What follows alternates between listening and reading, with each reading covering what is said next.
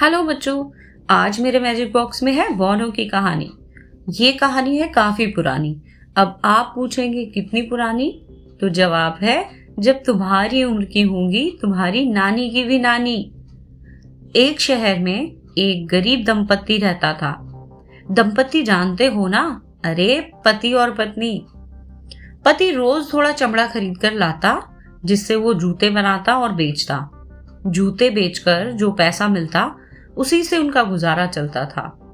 खाना और दूसरे ज़रूरी सामान खरीदने के बाद जो पैसे बचते, उससे जूते बनाने के लिए चमड़ा खरीद लेता। एक दिन जूता बनाने वाले की तबीयत कुछ ठीक नहीं थी। फिर भी उसने जूते बनाना शुरू किया, लेकिन उसे बहुत थकान होने लगी। उसे चिंता हुई कि अगर आज जूते नहीं बने तो कल खाने का सामान नहीं खरीद सकेगा और चमड़ा भी नहीं ला पाएगा। लेकिन क्या करता? उसकी तबीयत इतनी खराब थी कि उससे तो बैठा भी नहीं जा रहा था। वह आराम करने चला गया। उस रात वह चिंता से ठीक से सो भी नहीं पाया। अगली सुबह वह जल्दी उठा। उसने सोचा, आज काम जल्दी शुरू कर देता हूँ। यह सोचकर वह अपनी दुकान पर गया।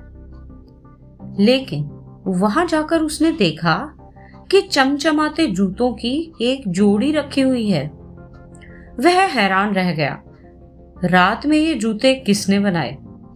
जूते दिखने में इतने शानदार थे, मानो किसी बेहतरीन कारीगर ने बनाए हों। उसने घर जाकर अपनी पत्नी को सारा किस्सा सुनाया और जूते भी दिखाए। पत्नी ने जूतों को बड़े बाज़ार में जाकर बेचने का सुझाव दिया। बाज़ार जाते ही ये जूते बड़ी आसानी से ऊँचे दामों पर बिक गए।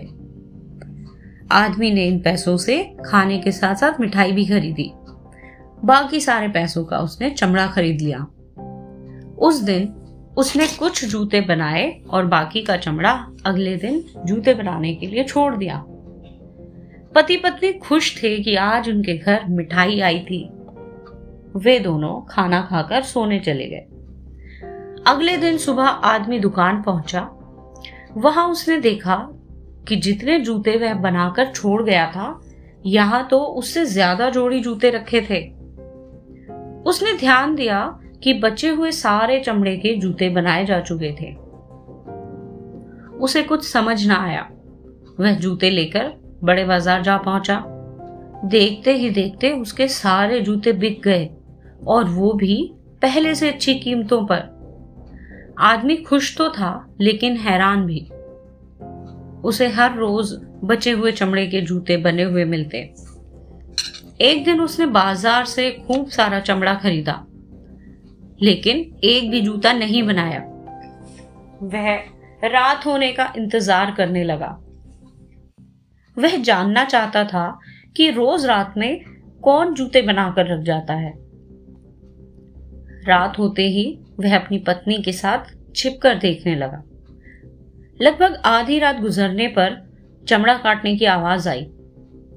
धीरे से खिड़की खोलकर देखा कि दो बौने चमड़ा काटकर जूते बना रहे हैं। इन दोनों ने लंबी टोपियाँ पहनी थी। इनके कपड़े पुराने और फटे हुए थे। बोने बहुत लगन से जूते बना रहे थे। जैसे ही उनका काम खत्म हुआ, वे बौने नाचते गाते हुए कहीं दूर अंधेरे में गायब हो गए। जूता बनाने वाले आदमी ने अपनी पत्नी से कहा अच्छा तो यही बौने रोज हमारी मदद करने आते हैं। हमें भी इनकी मदद करनी चाहिए।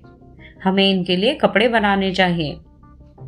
आदमी बाज़ार से कपड़ा ले आया और उसकी पत्नी ने बोनों के लिए सुंदर कपड़े सिलकर रख दिए। रात होने पर बौने फिर आए। नए कपड़े देखकर वो बहुत खुश हुए। उन्होंने वो कपड़े पहने और नाचते गाते हुए कहीं दूर अंधेरे में गायब हो गए।